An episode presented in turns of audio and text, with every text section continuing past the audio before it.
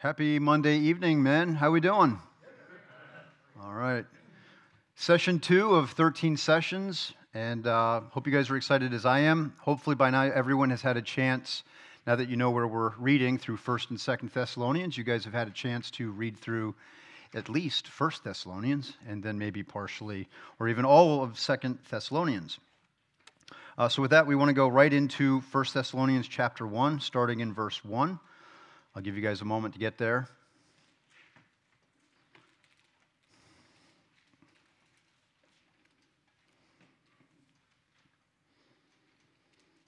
Let's ask the Lord to bless our, uh, our little Bible study tonight. Heavenly Father, Lord God, you are so gracious, so merciful to each and every single man here, myself included. Lord, we can't start this Bible study without acknowledging you, without worshiping you, without lifting up your name and just giving you glory because you're worthy. And we want to do that now in our hearts. God, I know that I've been praying for each of these men here, and countless others have as well, especially in light of last week's study. Lord, I want to thank you up front now for all the men, men that you've brought and for all of the work that your Spirit has already begun to do and just pray that you would continue to do the work that only you can do. God will give you the praise and glory. We give it to you now, and we will at the end. Bless our little Bible study. In Jesus' name I pray. Amen. Amen. All right, well, why don't we just jump right into it? It's verse 1. Paul, Silvanus, I will often say Silas, just to keep it short. So if, I, if you hear me say Silas, I'm talking about Silvanus.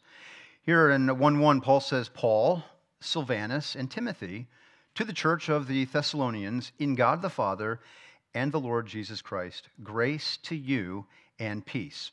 Now, at the very beginning, I want to highlight something, and that is this Paul, Silas, and Timothy. And you might be asking yourself, Matt, what is so remarkable about that? Well, on its face, not a whole lot, except we're, there's something missing here. And I would draw your attention to this verse and I would ask you, what's missing from this one little verse?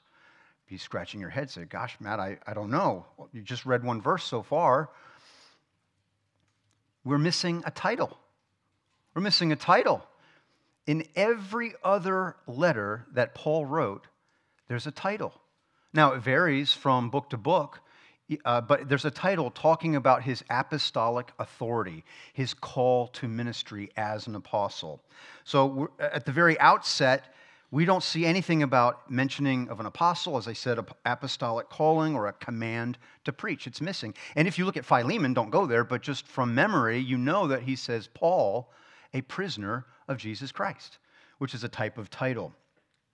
So we're missing any part whatsoever of apostolic authority and command from this verse. And just by way of contrast, don't go there, just listen. 1 Corinthians 1 1, Paul says, Paul, called by the will of God to be an apostle of Jesus Christ. 2 Corinthians 1 1, Paul, an apostle of Christ Jesus by the will of God. And even in his letter to Titus 1 1, he says, Paul, a servant of God and an apostle of Jesus Christ. Now, why is he doing that? Why does Paul have or feel it necessary in all of his epistles, but this one, to talk about his apostolic calling?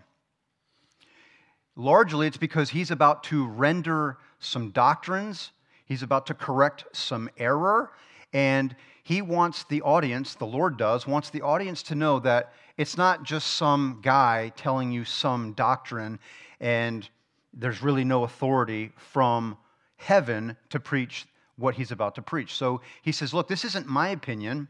I'm paraphrasing, of course. This doesn't come from me. It's not man's teaching. It's not man's doctrine. And we went through that, if you were with us, in our time in Galatians. Now, for some of you, you say, ah, but Matt, I mean, Titus, really? Uh, why does he feel the need to tell Titus, of all people, that he has an apostolic calling? Well, we have to remember what Paul was doing when he wrote to Titus. And again, just from memory here, you're looking here at 2:15. Paul says, "Declare these things exhort and rebuke with all authority. Let no one disregard you. The very reason, or one of the larger reasons that Paul had written to Titus in the first place, was to set in order elders at the church. You guys remember that? Set in order elders. And there were very stringent qualifications. We're not going to go through that tonight. But you can imagine Titus being a young man, protege of Paul and Silas, and there he is on his own, and Paul leaves him to set in order the things at that local church. And so he says here in 215, Titus, he says, declare these things, listen, exhort and rebuke with all authority. Let no one disregard you. Paul's adding this because some people, not all of them, but there must have been some men in this local congregation who were disregarding. Ah, that's Titus. We don't need to listen to him. Now, Paul, oh, you know, if Paul says it, and really, it's if the Lord says it, because Paul is just an apostle, and Titus, by extension, is just a messenger. He's not a apostle like Paul, but he is a gospel teacher, preacher, elder, pastor, and he's developing this church. So, putting that all together, it's necessary that Paul, in writing these letters, even to Timothy, he needs to set at the front what his authority is. He's not building himself up, but he has to declare some things from heaven, and they need to listen. So, if you won't listen to Titus, will you listen to me as I listen to the Lord? And that's what's happening. So, it's written for the benefit of Tim. All right, or uh, Titus, excuse me. So, let's let's go back to 1 Thessalonians 1 1. It says, Paul, Silas, and Timothy. Now, what kind of people were these people? I gave you the contrast in him developing his letters with a title. Well, what kind of people were these? And just for the sake of time, I'll just reference a few of them. In 4 9 of this letter, he says, Concerning brotherly love, you have no need for anyone to write to you, for you yourselves have been taught by God to love one another. And indeed, he says in verse 10, uh, that is what you were doing to all the brothers throughout Macedonia, but we urge you more and more, brothers, uh, to do this more and more. And then, of course, 219 and 20, who can forget? For what is our hope or joy or crown or boasting before our Lord Jesus at his coming? Is it not you? And then he declares in 20, You are our glory and joy. And then again in 1 Thessalonians 2 7, 8, and 11, don't turn there, just listen. He says, We were gentle among you, Paul says, like a nursing mother taking care of her own children. He says in verse 8, so being affectionately desirous of you, we were ready to share with you not only the gospel of God, but also our own selves, because you had become very dear to us. And then in 11, he says, We appeal to you like a father with his children. And so his appeal in this particular letter to them is one of love, joy, tenderness, warmth, sacrifice. As I said in verse 8, he says, being affectionately desirous of you, you were we were ready to share with you not only the gospel, we weren't just teaching you the precepts of God, but what else? But also our own selves, because you had become very dear to us. And we'll leave much of that when we get to chapter 2, but there was, pre- there was preaching, but it was a partnership with them. There was doctrine, of course, naturally, but there was discipleship. And we talk a lot about that here. And as I said in verse 8, literally sharing life discipleship. Of course, you have the preaching, but then you have the coming alongside with it.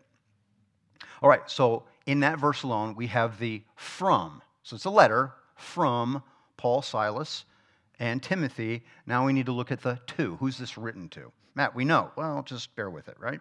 Who's it written to? He says, to the church to the church of the Thessalonians in God the Father and the Lord Jesus Christ. And the interpreters here are, are, rendering this word ecclesia as church, and there's no problem here. It, it meant originally to be an assembly or a general assembly of people coming together in a general sense. Just anyone in public, you would have a gathering of people, and it would be ecclesia. That's the, that's the Greek. And so it then came to be known or thought of as a religious assembly. That's pretty much what we know it today. And that could have been Jews, right, at synagogue. It could have been uh, regular pagan Gentiles and their pagan uh, theology, or, uh, deities um, and, and doctrines of pagan religions, very polytheistic. But that wouldn't be uh, as accurate as Paul wants to be here. He needs to make it unmistakable about who he's writing to. And so he adds, listen now, he says, this is to the church, okay, ecclesia, okay, not just any ecclesia, not just any assembly, but watch now, it's an ecclesia, it's an assembly, it's a church that is in God the Father and, capital, and, these are linked, and the Lord Jesus Christ. And so they have an earthly residence in Thessalonica, but they have a heavenly residence in heaven. They have an eternal residence with God in heaven. Positionally, they are children of God. And that's what he says. Look at he says, in God the Father, the Father. They're children of God, the Father, in and through or by the means of Christ Jesus.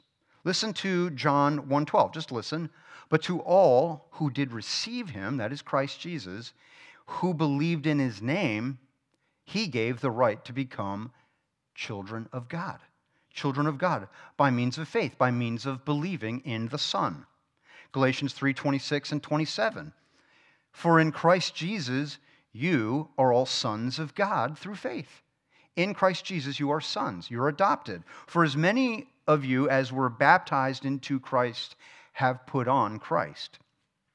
And so he says this assembly is not just in God, but it's connected with being in Christ Jesus. They're made sons, adopted into the family of God, baptized, as it were, into Christ Jesus. This isn't a water baptism, which you guys are all familiar with. This is a faith baptism. This is coming to faith. It's a personal placing your faith and trust, accepting the gospel for what it is in Christ Jesus alone. And so it's a baptized, being baptized into Christ. Does that make sense? I hope it does.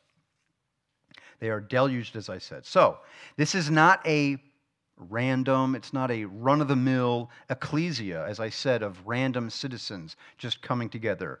But they are born again, they are regenerated, they are children of God in Christ Jesus. All right, now, still in verse 1, if you can believe it or not. There is one little part that I left off here, and it speaks of grace and peace. Grace and peace. You see that? He goes, let's read it together. He goes, Paul, Silas, and Timothy to the church of the Thessalonians in God the Father and the Lord Jesus Christ, grace to you and peace. And it's easy to just overlook something like that because that little phrase, grace and peace, is in all of Paul's writings, all of them. And I dare you to go through and just kind of look through, wow, that just repeats grace and peace, grace and peace, grace and peace. And say, okay, Matt, what's the point? We're going to make the point here so we don't have to make the point later in some of our other studies. But it's one worth noting. We don't want to miss it. When you guys read this letter, it's easy to get caught up and fast. Ah, grace and peace. I know grace and peace, and just keep moving. Slow down a little bit and look at some of these words here. He says grace and peace. And you say, what's the big deal? Grace and peace, peace and grace, semantics, right? Semantics. This is not wordplay. This is not wordplay. You cannot say this isn't an instance of tomato, tomato, potato, potato. It's grace and then peace. It is not peace and then grace. As I said, it's not semantics. So let's look at that for just a moment. When we think of peace, what is peace? What is peace? Peace is the absence of war, it is the absence of conflict, it is the absence of contempt, what about mankind, though? What does the Bible say about mankind and conflict and contempt and war? John 3:19. Don't go there, just listen. And this is the judgment. What's the judgment? This is the judgment. The light has come into the world, and people love darkness rather than the light because their works were evil. Their works were evil. And they love darkness. They don't love God. They don't love righteousness. They love darkness because their deeds or their works were evil. And mankind is under wrath, under severe eternal judgment. The carnal mind is hostile to God and the things of God. You'll remember from Romans 8 7. The mind that is set on the flesh is hostile to God. It does not submit to God's law. Indeed, it cannot. That's the carnal mind. It does not it wills not to, and indeed it cannot. James 4 4 says, You adulterous people, Do you not know that friendship with the world is enmity with God? Therefore, whoever wishes to be a friend of the world, he makes himself an enemy of God. And so, by nature, all of mankind, apart from Christ Jesus, we are children of wrath. Listen to Ephesians 2 3. Speaking of our lives as we were dead before Christ, he says, Among whom we all once lived in the passions of our flesh, carrying out the desires of the body and the mind. And listen, and were by nature, our nature was that we were children of wrath like the rest of mankind. Children of wrath who want nothing whatsoever to do with God, haters of God, haters of His word, haters of righteousness, because we love evil. Our deeds are evil and we love darkness. This is the condition of mankind. We have to make peace. How does such a person who is hostile in mind, who loves darkness, how does such a person have peace with God? How does it happen? Romans 5 1 and 2. Therefore, Paul says, since we have been justified by faith, since that has happened, we have peace with God through our Lord Jesus Christ. Can I say that again? A little slower. Therefore, conclusion since we have already been justified by faith, this has already happened, it's a completed work. Since that is true and it's complete, we have now, present tense and ongoing with continuous results, we now have peace with God through, through what? Through our Lord Jesus Christ. Verse 2 says, Through him, Christ Jesus, we have also obtained access by faith into his grace. Grace. Why is it grace and peace? Because peace doesn't come until you first have grace. It is the grace of God that brings peace. It's not peace with God and now I'll have grace. It's the loving, gracious, unmerited favor of God in your life and my life. It's unearned, as I said. The path to peace is paved with grace. By grace you have been saved through faith, and that not of your own. You guys remember that from Ephesians 2? So it's faith, faith. So this little statement, this little, what I would call throwaway, it's not to be thrown away, please don't misunderstand, but this, well, it's from Paul, Silas, and Timothy, and it's to this church. As you guys are reading the different epistles in your Bible and you're going through it, and you're like, okay, let's go, let's go, let's go. I just want to get to the meat of the thing. And I get that, I do, right? But let's just slow down a little bit and really capture some of the essence of what Paul is saying. So I hope that makes sense to you guys. All right. The rest of this chapter through uh, verse 10 is really about two things. Two things. Looking at, discovering, and identifying the marks of genuine faith or a genuinely faithful church. What are the marks of a faithful church? And what are the marks of the gospel presentation? What is a good gospel presentation? These are the two things that we'll be looking at for the remainder of our time. So, picking up in verse 2 and 3, let's look at it. What does Paul say? He says, We give thanks to God always for all of you, constantly mentioning you in our prayers, remembering before our God and Father your work of faith and labor of love and steadfastness of hope in our Lord Jesus Christ. Now, we're going to skip over too because our intro, if you missed it, you'll have to go back and listen to it. But we spent a long time in verse 2 through that, throughout that introduction about Paul and Silas constantly giving thanks and going before God, constantly remembering them in their prayers. What we want to focus on are the three attributes of why he's going to God on their behalf. What are the three things he says, We give thanks to God, always remembering you, always constantly mentioning you. And we're remembering before God and Father. Remembering what? What are you remembering, uh, Paul? And he's reflecting back. Chapters 1, 2, and 3 are all reflective, okay? Paul's talking to the church in Thessalonica, but he's reflecting back on what's already happened before we get into chapters 4 and 5 moving forward. And he says, I remember before God, before our God and Father, your, your work of faith. These are the things that I remember. I'm remembering your work of faith labor of love, and steadfastness of hope in our Lord Jesus Christ. These are the three attributes of why he remembers them. I'll say it again. We have work of faith, labor of love, and the third thing is steadfastness of hope in the Lord Jesus Christ. Now, we could get super technical, and you can look and see here that, again, the tense of the work, The tense of the labor, the tense of the steadfastness is all right now, present tense, moving forward. He's not remembering things that used to be, he's remembering things that are today. Certainly used to be, but is still ongoing. It's still ongoing. And his hope is that it would continue on. All right, so let's look at the first one. The first attribute is work of faith. Work of faith. Simply, this is uh, their faith is a faith that results in works. It is fruit bearing, said simply. It's a faith that produces fruit. Now, I want to be very clear this is not a works based faith, right? I want you all to hear me now. You're not working for faith. You're not out there churning butter every single morning hoping that God will recognize your good deeds and somehow bless you. That's not what we're talking about. We're talking about a faith that is alive. We're talking about a faith that results in fruit, fruit bearing, works. It is a faith that is working, not working for faith, but a faith that results in works. I hope that makes sense to you guys. And so it's a faith that is proven, it is tested and proven as authentic, as valid, as, as genuine because of the works. Why don't you guys turn to James? Turn to James chapter 2. You guys already know where I'm going, but let's turn there because I want to actually read the verses. James 2, starting in 14. James is making a point that faith, real faith, is always marked, it is always characterized by fruit, by works it results in something. It's not dead. It's not isolated by itself. And he says in 2:14, "What good is it, my brothers, if someone says he has faith but does not have works? What good is it?"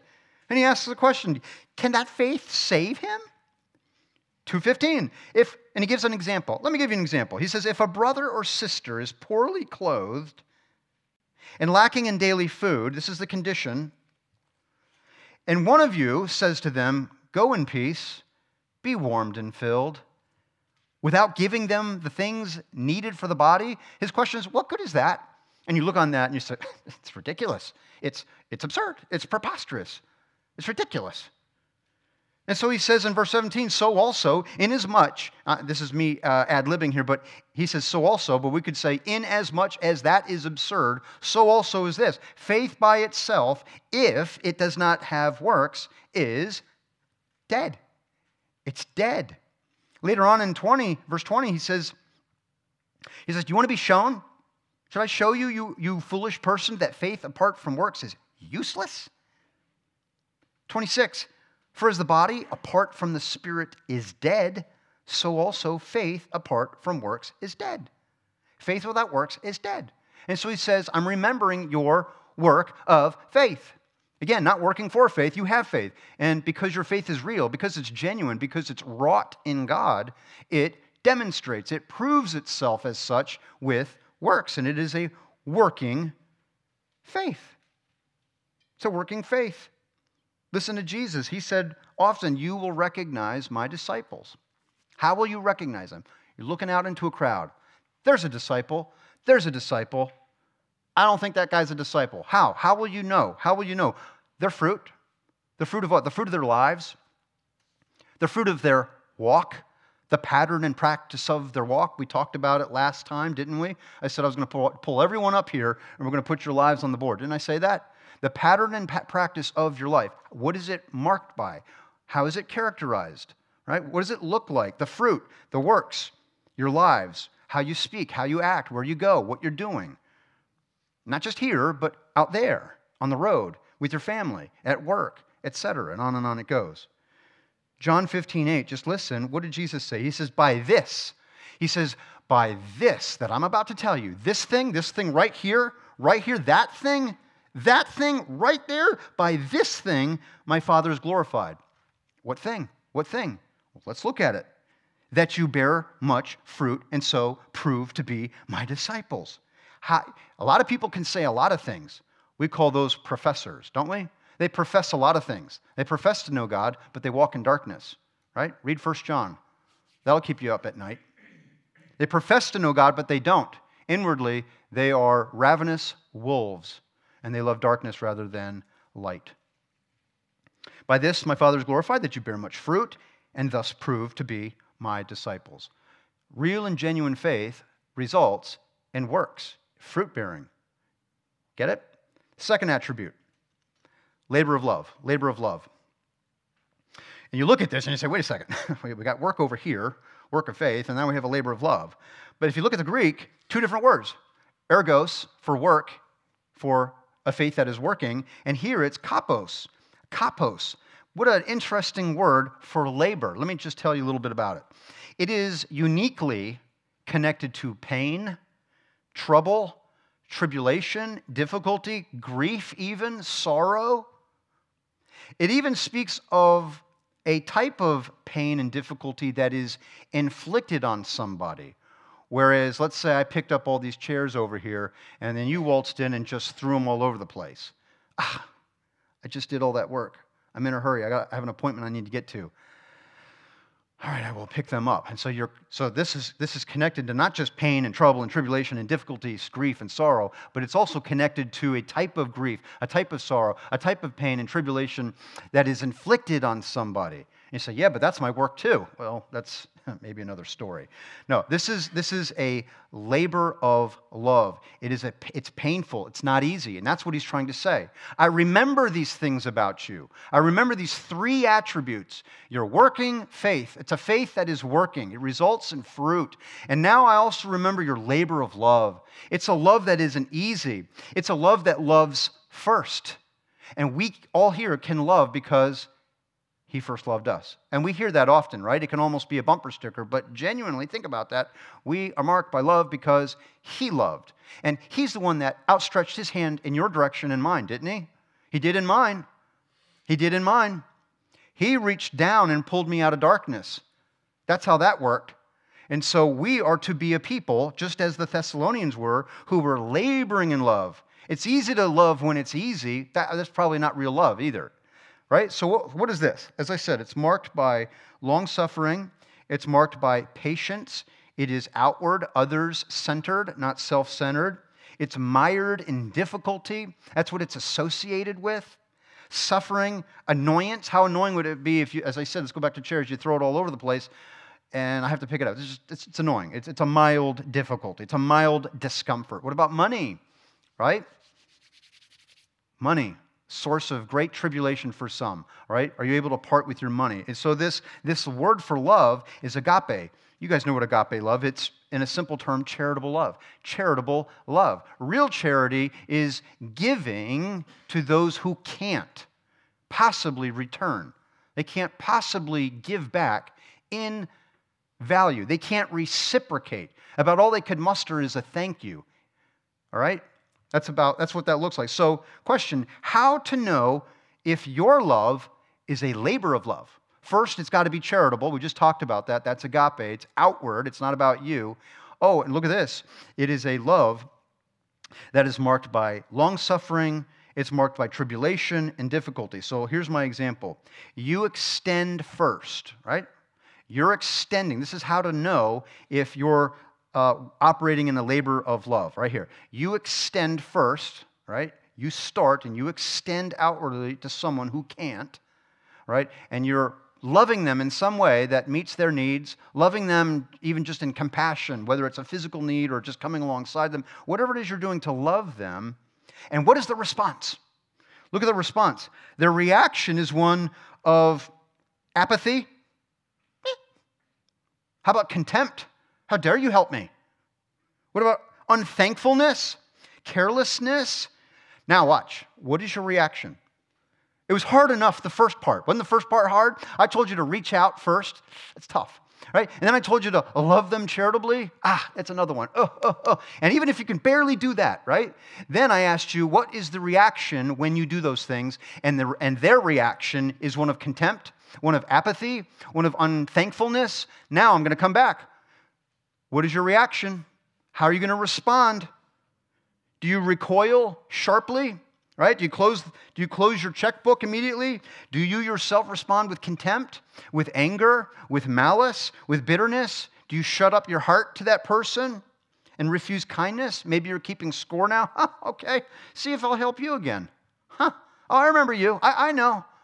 Mine never forgets, right?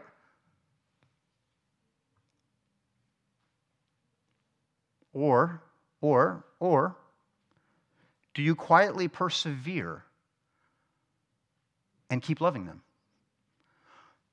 Matt, they moved out to another country. Whew, glad that's over. No, no, no. Uh, now there's someone else to love. Oh, yeah. This doesn't stop. Hey, Matt, I found my one on that video. Well, we did a different video. I found my one. I found my one. Hey, move, right? So, no, there's always a one. Maybe there's a two. Maybe there's three. Maybe there's, you have a whole, you know, group of guys, okay? So you have to examine your reaction. It reveals the heart. He says your work of faith, your labor of love, and now our third attribute. He says steadfastness of hope, which we talked a lot about last week, so we won't spend a whole lot of time on that. In, which is crucial for tonight's teaching, it's a steadfastness of hope in the Lord Jesus Christ. The question is, where is their steadfastness of hope? Yes, they have a steadfastness of hope. Great, all right? You can listen to last week's teaching for that. But tonight, I want to know where that steadfastness of hope is. Where have they put their rest? Where have they put their confidence? Where is it? It's in none other than our Lord Jesus Christ. And for me, I would have just written, it's your steadfastness of hope in Christ. Sufficient. Sufficient. Steadfastness of hope in Jesus sufficient. That works. All right? Steadfastness of hope in the Lord. Okay, now we're getting closer, but who's your Lord? The Lord Jesus. The Lord Jesus Christ. It's a steadfastness of hope. It is a resolute, uncompromising, settled confidence in the Lord Jesus Christ. He's Lord. He's Savior, but He's Lord. He's Lord. And we listen and we obey and we love Him. That's why we obey. We, we obey because we love him. And so it was a steadfastness of hope. As I said, rigid, immovable, unshakable, incorruptible, resolute confidence that Jesus is not just Savior, but also Lord. All right, so they're living examples. And this right here, I want to sum them up real, real fast here, two and three. They're living, uh, they're, they're, they're working and operating in a way, these three marks, that compels Paul and Silas and Timothy to go to the Lord and A, remember them, and then go, not just remember them, but bring them up every single time, unceasingly, Paul would say, before the Lord and, and remembering, wow, their work of faith, man, their labor of love, their steadfastness of hope in our Lord Jesus Christ. Amazing. So, as I said earlier, we're looking at marks of a faithful church not a comprehensive list, but three markers that Paul references here in this letter. And we also want to look at the gospel. So let's, uh, let's look at that. Let's look at that. We're in verse 4. Verse 4. Let's read it. For we know, brothers, beloved by God, that he has chosen you. Now, if you're anything like me, you're like, mm, we're going to camp right here. I already know where we're going. We're going right here. The doctrine of election. Whew. I don't want to disappoint anybody, but Pastor John preached on that. Spent 40, 50 minutes almost a year ago. It was uh, the spring semester of 21. Great teaching. We're not going to teach on it tonight, A, because of time, but B, textually, he's not teaching on it. Listen now. For we know, brothers, loved by God, that he has chosen you. And then he goes on. He never really discusses this idea of election. He never really expounds on it. Now, we have other letters that he's written that talk to this. We have other areas of Scripture that speak to it. But as I said, that's for another time. You can always get the audio file of the teaching that Pastor John did. So let's look at it here. Uh, what we want to look at is we want to focus on the use of bringing it up. Not what it is, but why does he, why does he bring it up? Why mention it? And uh, in my notes here, it's to demonstrate and prove a, that God has chosen them and that they are beloved by God. But how does he even begin to do that? It's like building a home. Well, I'm going to put up the walls, I'm going to you know, put up this, but you can't do that until you put down the foundation. And the question is, how does he know? Look at that. He says, We know, for we know, we are certain of something. We're certain that God loves you. We're certain that he's chosen you. How does he know? How, does, how can Paul be so certain of that? All right, so let's just take a few minutes and let's read the rest of this chapter. I'm going to start in verse 5. He asks, a, I'm asking the question, Paul, how do you know? How do you know they're beloved? How do you know that they're chosen? You're the ones using those words. He says, We are confident you're loved. We know there's no mystery, there's no question. You are absolutely chosen. How do you know? How, how can you come to this conclusion so quickly in verse 4 of, of the entire letter here? Well, let's read verse 5 to the end. Because our gospel came to you not only in word, but also in power and in the Holy Spirit and with full conviction. You know what kind of men we proved to be among you for your sake. And you became imitators of us and of the Lord, for you received the word in much affliction with the joy of the Holy Spirit, so that you became an example to all the believers in Macedonia and in Achaia. For not only has the word of the Lord sounded forth from you in Macedonia and Achaia, but your faith in God has gone forth everywhere, so that we need not say anything. For they themselves report concerning us the kind of reception we had among you, and how you turned to God from idols to serve the living and true God, and to wait for his Son from heaven, whom he raised from the dead, Jesus, who delivers us from the wrath to come. So, what happens? Verse 5 verse 5 that I read, the gospel comes to them. As I told you, it's reflective. He's reflecting on what happened, chapters 1, chapters 2, chapters 3, and he's reflecting. He goes, I know these things to be true. And what happened in verse 5 was the gospel came to them. That's what happened in verse 5. Verses 6 to 10 is the response of the gospel presentation. All right? So let me say that again. Verse 5 is the gospel being presented to them. Verses 6 through 10 is their response.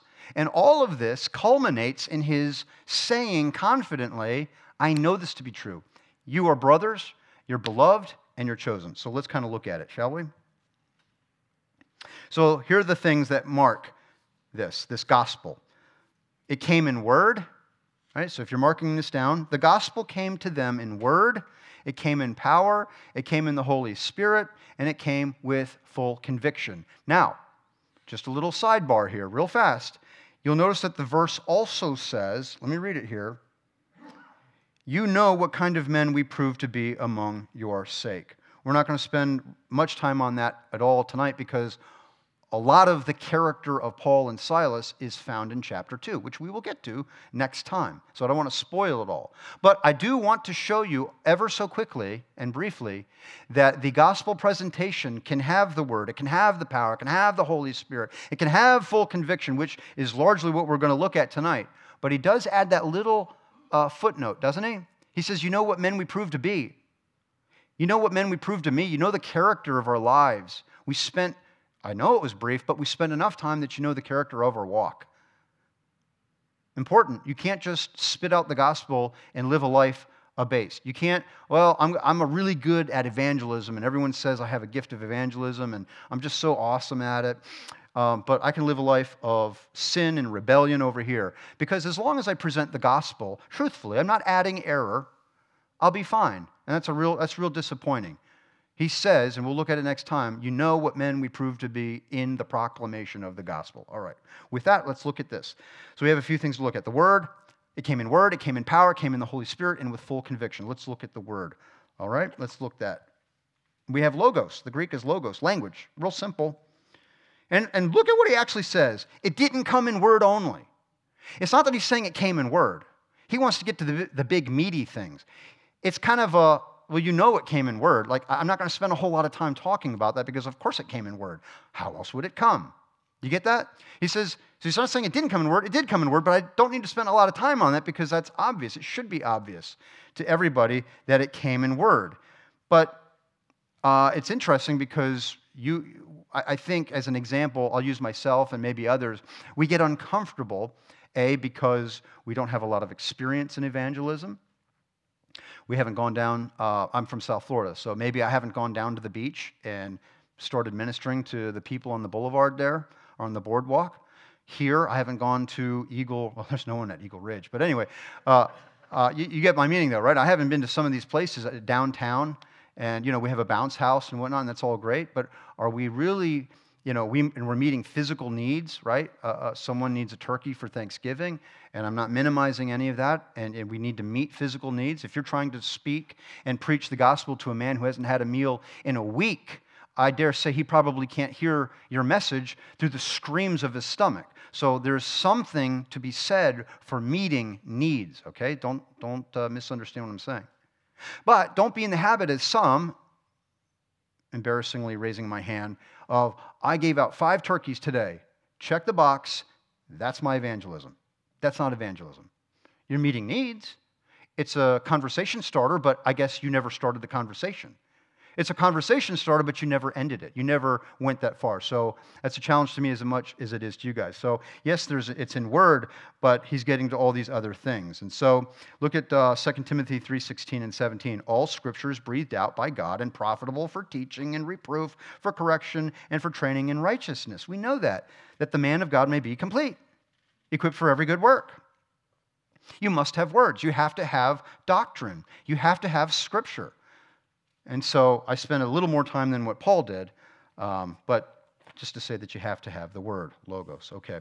The second attribute then is power. Power. Paul's gospel came in power. It was accompanied by divine power. This is dynamite power, it's explosive power, it's visible power, it's earth shaking power. This is the same word used of Jesus when he went on his ministry, and many, many, many, many were uh, miraculously healed. He healed many. Okay? And I'll just give you uh, the same word here, referenced Matthew 11 a few different times. Then he began to denounce the cities where most of his mighty works had been done because they did not repent. 1121 Woe to you, Chorazin! Woe to you, Bethsaida! For if the mighty works, mighty works, if the mighty works done in you had been done in Tyre and Sidon, they would have repented long ago.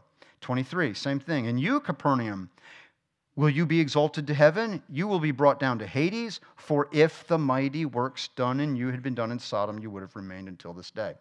Um, and so I'm talking about mighty works. These are divine, miraculous works that accompanied Paul. Now, he doesn't divulge what they are, but we know that they existed. Listen to Galatians 3 5. You guys remember this one. And Paul's asking, Does he who supplies the Spirit to you and works miracles among you, does he do that by works of the law or hearing with faith? He doesn't dispute that there were works, uh, uh, uh, miraculous works. He doesn't dispute that there were divine miracles and power demonstrated, just like at Pentecost. He doesn't, he doesn't say it didn't happen. He said it did happen. He just wants to know did it happen by works or did it happen by faith? You get what I'm saying? So these are the same divine, miraculous, powerful things that were accompanying Paul there, just as it did in Galatians and elsewhere. You can read it uh, all through um, Acts, you can read it in Ephesians, all about the miraculous signs and wonders. And oftentimes it was used to authenticate the message and the messenger. All right, third attribute. Our third attribute is the Holy Spirit. How did the gospel come to them? It came in the Holy Spirit. Let's look at this. This is a critical element. They're all important. Surely they're all important, but you can't leave the Holy Spirit out of this. And I don't mean to say that the Holy Spirit is an ingredient a little salt, a little pepper, and a little dash of the Holy Spirit. I don't want to be irreverent in that way. That's not what I'm saying. But he does list it here. Everything we're doing, this is true of everything, but, but especially in this case, uh, for our context. When you're going out there and you're preaching and you're teaching, or in my case, when I'm preparing uh, for a teaching uh, on a Monday night or anything that we're involved in, you have to involve the Holy Spirit, don't you? you it, this isn't you. This isn't the Matt Monteith show, and I just show up every Monday and tell some jokes and we have a good time and then we leave here, okay? I'm not that funny anyway. No, we have to involve the Holy Spirit. We are under the inspiration, direction, leading, guiding power of the Holy Spirit in everything we're doing, especially the preaching, the proclamation of the gospel. Amen? The Holy Spirit must be involved, has to be, or else it just falls flat.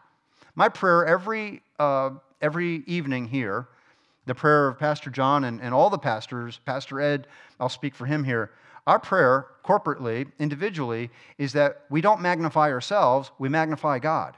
I don't want you to remember anything that wasn't of Scripture. I don't want you to remember anything that wasn't of God.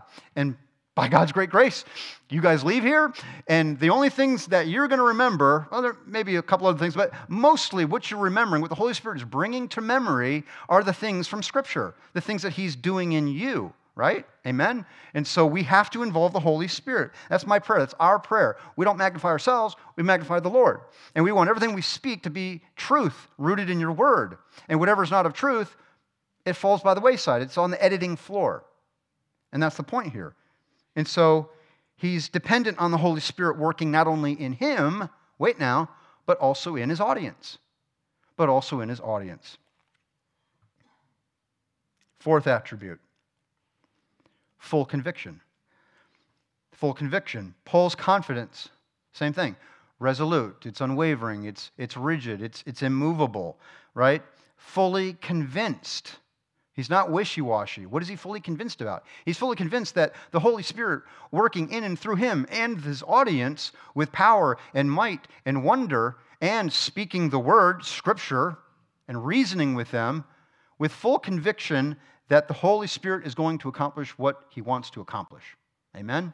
So the Spirit is there working miraculously and wondrously. We can't fully comprehend it all. And, and so his conviction isn't in what he says, it's not conviction in what he does, it's not conviction in me, it's conviction in the Spirit of the living God who's out there doing and appointing people and calling them and, and just getting in their lives and bringing them to repentance. And that's what's happening here.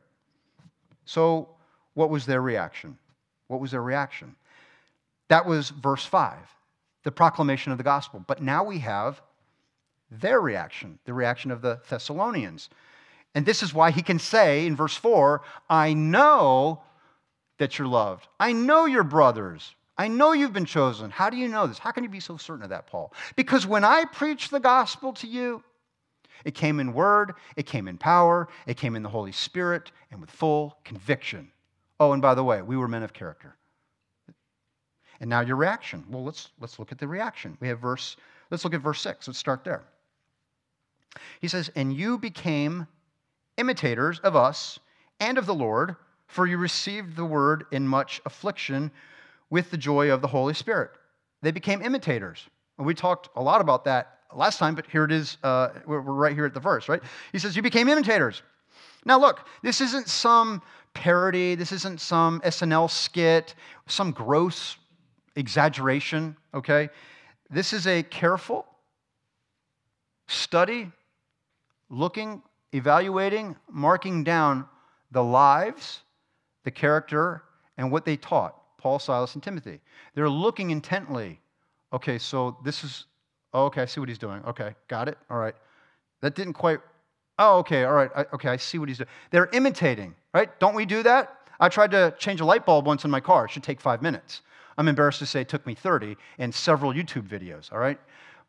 Because I had to watch carefully, all right? I had to look and see what was going on. I thought you could just yank these things out. You can't do that. It costs a lot of money if you do that. Don't do that. All right, so you have to look at you have to examine. Look at this now. It's with application of maximum effort. You're not just parroting them. It's not, you're not just miming them. You're not just doing a impression. You're actually doing the things that they were doing. I hope that makes sense to you guys. Now, in a general sense, we could say that they were living righteously, in a general sense. We could say they had patterns that matched Paul and Silas. They had patterns that matched Jesus. In a general sense, we could say that, and we would be fair, I think, in saying that. But that's not the context. The context is very specific. Paul's very specific about saying something here. It is the manner in which they received the gospel. They became imitators in the manner in which they received the gospel. Their imitation was specific to enduring with affliction, and that affliction came with joy of the Holy Spirit. That's how they were imitating. Yes, they, were, had, they had patterns and practices of righteousness. There is no question. See the intro for all that in, in the rest of the letter as we go through it. But specifically, they received the word with affliction and the joy of the Holy Spirit. And that's how they received it. That's how Paul received it. It's amazing. And so it is the manner in which they received the gospel. And so they begin to imitate.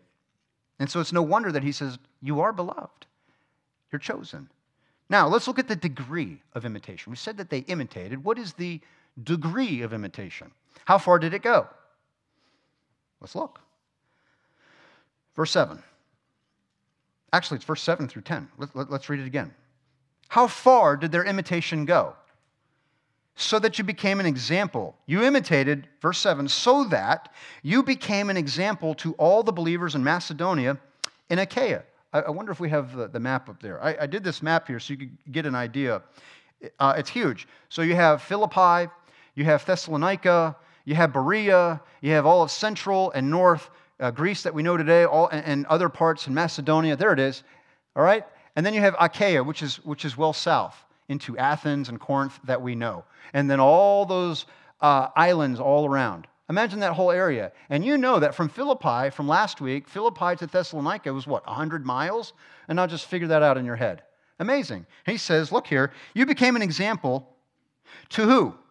The local body, the local grocery store. He goes to all the believers in Macedonia and in Achaia. This is how far their imitation and their testimony spread. Watch now, verse 8. He says, For not only has the word of the Lord sounded forth from you in Macedonia and Achaia. Oh, no, that's not all. Wait a second, we're, we're going to keep going. But your faith in God has gone forth everywhere, everywhere, so that we need not say anything.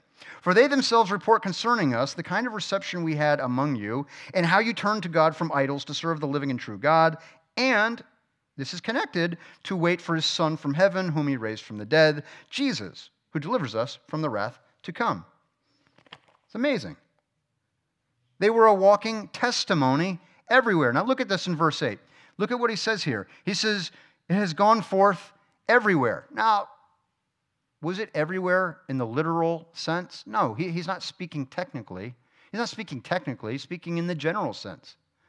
Oh man, I, am in the juice business, and, and someone uh, dropped a, a large a whole pallet of juice. And I had a worker come into my office and say, ah, flailing arms, they dropped a pallet of juice, and there's juice everywhere, everywhere, everywhere. Ding! Was there literally juice everywhere? No, come on, man, you're, you're being ridiculous, right?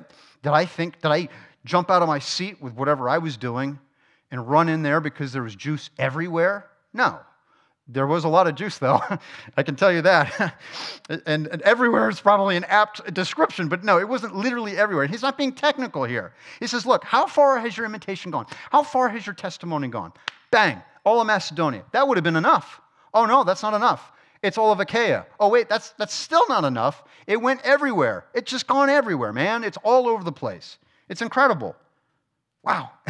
now, he's receiving, Paul is, he's receiving from Timothy the report from Timothy, and he's all the way down in Corinth. Well, that's, that's not all. He's getting reports from others. Verse 9, for they themselves report concerning us the kind of reception we had among you and how you turned to God. Strangers, complete strangers, are coming up to him in Corinth and saying, My goodness, this Thessalonian church, you heard of it, Paul? Yeah.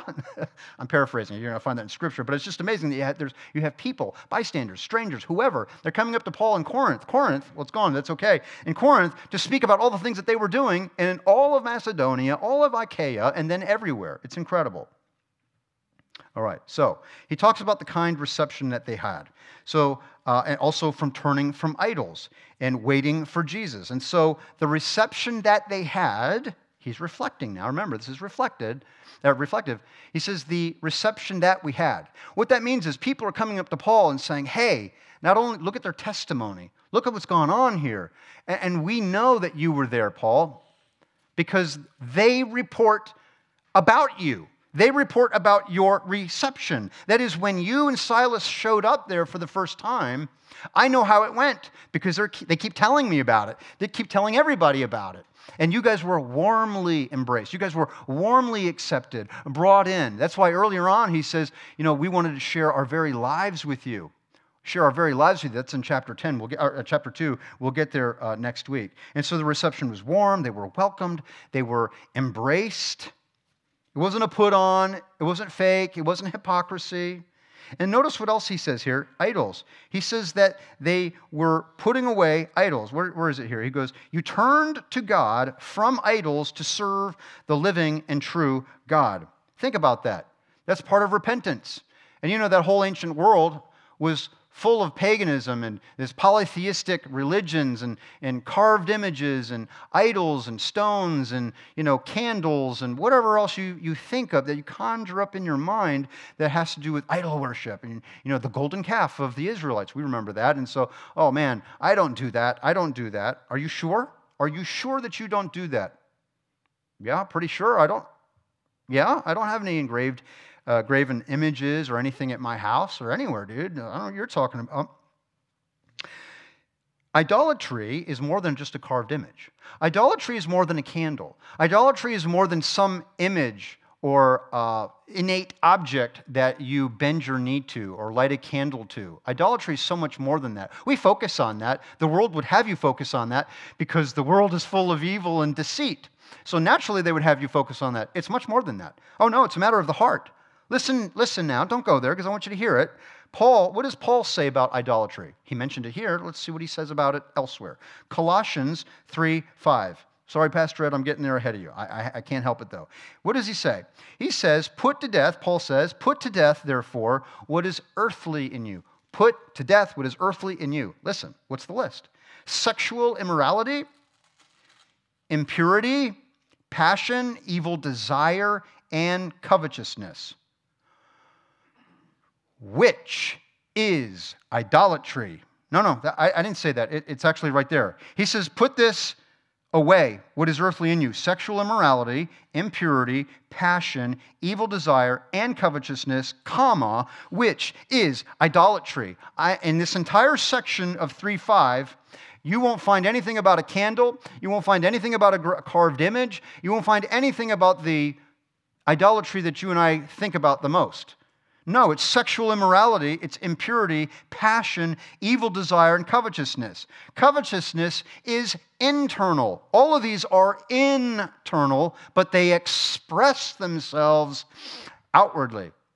Amen? You guys get that? Internally, these are true, which then express themselves outwardly. Idolatry, he says right here, this is idolatry. He doesn't even say the physical expression is idolatry. That's not what he said. He said these internal sins, this is idolatry, which then expresses itself externally. That's idolatry. And verse 6 says, On account of these, the wrath of God is coming. The wrath of God is coming on account of those things and things like those things, all of which is idolatry. He says, You have turned. I'm getting reports, not just from Timothy, but I'm getting reports from others, how you turned from idols. You repented. You turned away from idols to the true and living God. Marvelous. The true and living God. He says to serve the true and living God. Look at this now. Genuine faith is marked by repentance, a turning and fleeing. But watch now, don't miss this part. We talk a lot about repentance. It's important, it's critical. I'm not dismissing it. But look now, there's a vacuum. Hello? There's a vacuum. If those idols go away, what are you going to replace it with? What is it replaced with? There's a vacuum. He says, fleeing from idolatry, watch now, to serve the true and living God. Serve the true and living God. Now, the derivative of this word serve is a favorite of, of mine, doulos. Does that ring a bell for anybody? Doulos? Slave? Oh, no, Matt. oh, gosh, I'm so embarrassed for you. It doesn't mean slave, it, it, it means servant. No, it means slave. That's what it means. It means slave. That means you have no rights. You're not your own. You don't belong to yourself. You don't exist for your own passions and pleasures to do whatever you want. You are a slave, period. And that's what it is doulos, slave. We're not going to massage it. We're not going to bring it into the year 2022 and make it all politically correct. That's what it is. You turn from idols to serve, to become a slave, no longer to idols and darkness and sin and Satan, but you're now a slave of Christ. And you serve the true and living God. You're either a slave of sin or you're a slave of Christ. Those are your options. That's it. We're all slaves. You're either slaves of sin or you're slaves of Christ, period. And so you either love sin or you love the truth. And we'll get into loving the truth in his second letter. Loving the truth. Believing and loving the truth, synonymous. I can't wait till we get to uh, to Second uh, Corinthians, or Corinthians, Second Thessalonians. We're going to get there. All right, so you either, you either love sin or you love the truth. And now watch what else he says, verse 10. They're waiting for the Savior's return. Let's read it. And to wait for his Son from heaven, whom he raised from the dead, Jesus, who delivers us from the wrath to come. Now, what do they do? They're waiting. They're waiting.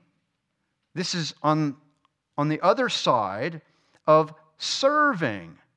Serving is an action, it's not sitting on the couch. Oh man, maybe another Candy Crush game because I don't know. I'm just waiting here. I'm just waiting. No, you're actually doing something. All right? You're doing something. Waiting isn't passive, it's active. And in a sense, it is passive because, you know, time kind of passes us by. But you're not just on the couch, just slumming, doing nothing. You're actually active. You're actually participating. We had the three marks, didn't we? It was a faith that was working, right? I remember God. I, I go to God remembering you always, unceasingly. Man, what are they doing? Why do you go, Paul? Why are you always remembering the Thessalonians? Well, it's the work of faith. It's a faith that is active, it's working.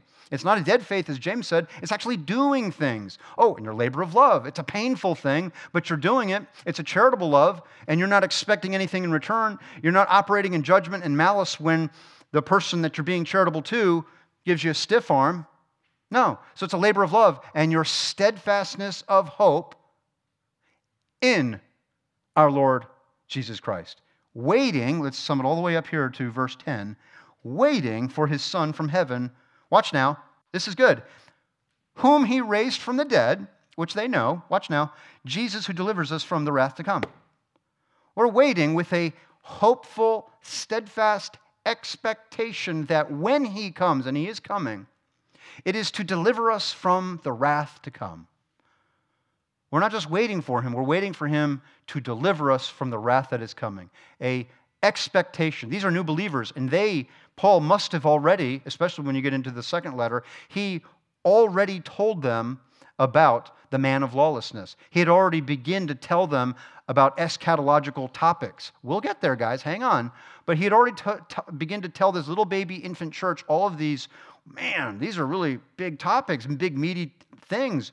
But here he says, whom he raised from the dead, Jesus who delivers us from the wrath to come. When, when he writes that, they know what he's talking about. He doesn't have to elaborate, elaborate on that because he doesn't. Just scan over to chapter 2. He moves on to other things, which we'll get to for next time. But they're waiting patiently, serving as a slave, waiting for his return to deliver from the wrath to come. Hmm, really quite incredible. So, what have we learned here tonight in this very, very quick and rapid chapter? Can't believe we did one chapter in one evening. Last semester it was one verse, right? So we're really moving here. Um, we have Paul thanking God about what they've done. We saw the three marks, the three characteristics of regenerated people, a faithful church. There are others, but these are the three that he's looking at tonight in his letter, right? And what was it? A faith that works, right? Their work of faith and their labor of love, which I've already talked about, and their steadfastness of hope in Christ Jesus. And then he says in verse 4 I know, I'm certain, there's no question that you are beloved by God and he's chosen you. How do you know, Paul? I know because when I delivered the gospel to you, it came in word. I, I spoke from scripture, okay? I spoke what Christ taught me, which was the same as he taught the other apostles. So I taught you the word. I, I also came in power. It came in the Holy Spirit and with full conviction in my life, our lives, our lives was a testimony, which we'll get to in chapter 2. And with that was the reaction or the response that you had, Thessalonians, in light of all these things, which was imitation. And we saw how far the imitation went. It spread like wildfire, and they turned, repenting, it wasn't just some, oh, this is some really cool, you know, this thing's catching fire and I want to be part of the cool clubs. No, no, no. It wasn't being part of the cool club. They were repenting, turning from idols, turning from idolatry, which we just read a moment ago in Colossians 3, 5, and 6, to serve the true and living God. Amen?